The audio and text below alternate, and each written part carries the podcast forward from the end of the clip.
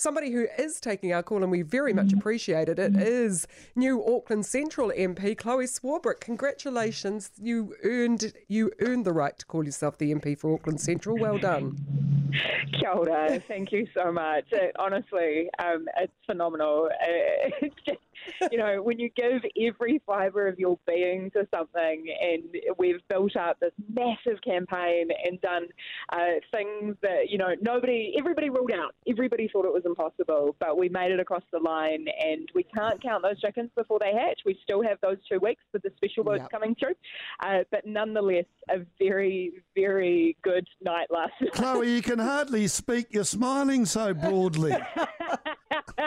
yeah, I think you can hear that. And I also have definitely lost my voice from yelling a wee bit. uh, and yeah, responding across kind of the, the waves of cheers that we heard last night. It was honestly this moment where we had some of the um, fantastic uh, kind of stalwarts of the Greens were kind of saying, uh, looking around the room at our party down in Wynyard Quarter, that they'd never seen so many young people so actively engaged in an election campaign. So I think what you're seeing here is just that politics can work and the, you know democracy is people's for the taking if they want to So, Absolutely, and yeah, that's a really really powerful message to get through. Is that because of you? Because you're so relatable, think- you look Uh, like I them. Yeah, I think that um, representation is definitely one element of it. But I think, again, if you were to reflect on the two biggest kind of youth movements out of both the UK and the US over the past decade, they've both been um, two older dudes, uh, you know, Corbyn and Sanders. So I think policy is another really important thing. And I've always been the first one to call nonsense on the idea that young people are apathetic. I think that, in fact, if you talk to any younger people, what you find is that young people care a whole lot about the change that needs to occur. They don't just necessarily perhaps believe that we have a political system or politicians that can deliver that change. But it also say uh, that whilst you know we're really stoked that it appears as though we have got some of that youth turnout, that there are a number of older folks and obviously middle-aged people and families who came on board with our campaign. Yeah, I was just And we're going to say, proud of that Chloe, well. don't forget that boomers care as well. yeah.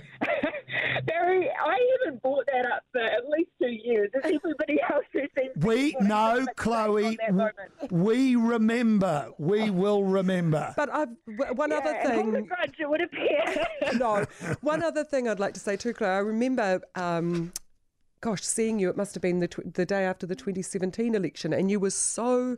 We were at passionate. SPQR right. and Chloe came wandering over. That's right. And she was a new MP. brand new MP and you were so passionate and fervent and excited about the opportunities that that represented and you've still got mm. that excitement how do you keep that passion in such a bureaucratic institution as parliament well, yeah, totally. I think, um, to be perfectly honest with you, as soon as that, that passion and that kind of yes, zest for Yeah. the idea of creative problem solving dissipates, I should be moving along. Uh, I think that if people just stick around for the sake of sticking around when they don't have that passion for change or for progression or evolution or development, then they probably don't belong in the House of Representatives. do you know what really if i was to- if Yeah. i was judith collins i'd hire you to go in and talk to the national party caucus and Well, give that I mean, speech Judith's already tried, hasn't she? Oh, she did your job for you, Chloe.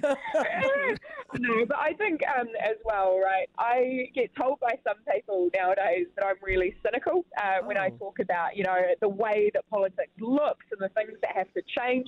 And I say to those people that they should have heard me four years ago in 2016. If anything, I've become all the more optimistic in the past three years because I've seen that things can change if people decide again to use their power to engage with political systems and to hold politicians to account. lovely to talk with you. I know you're hopping on a bus. Where are you off to? Spqr for a late I, not today. Um, we've just got off the bus. Um, uh, we're along Ponsonby Road. Uh, I'm actually on the bus right now, so you might hear some of that background noise. Unfortunately, not a link bus, so we're not being announced to stop Oh, as we're going along.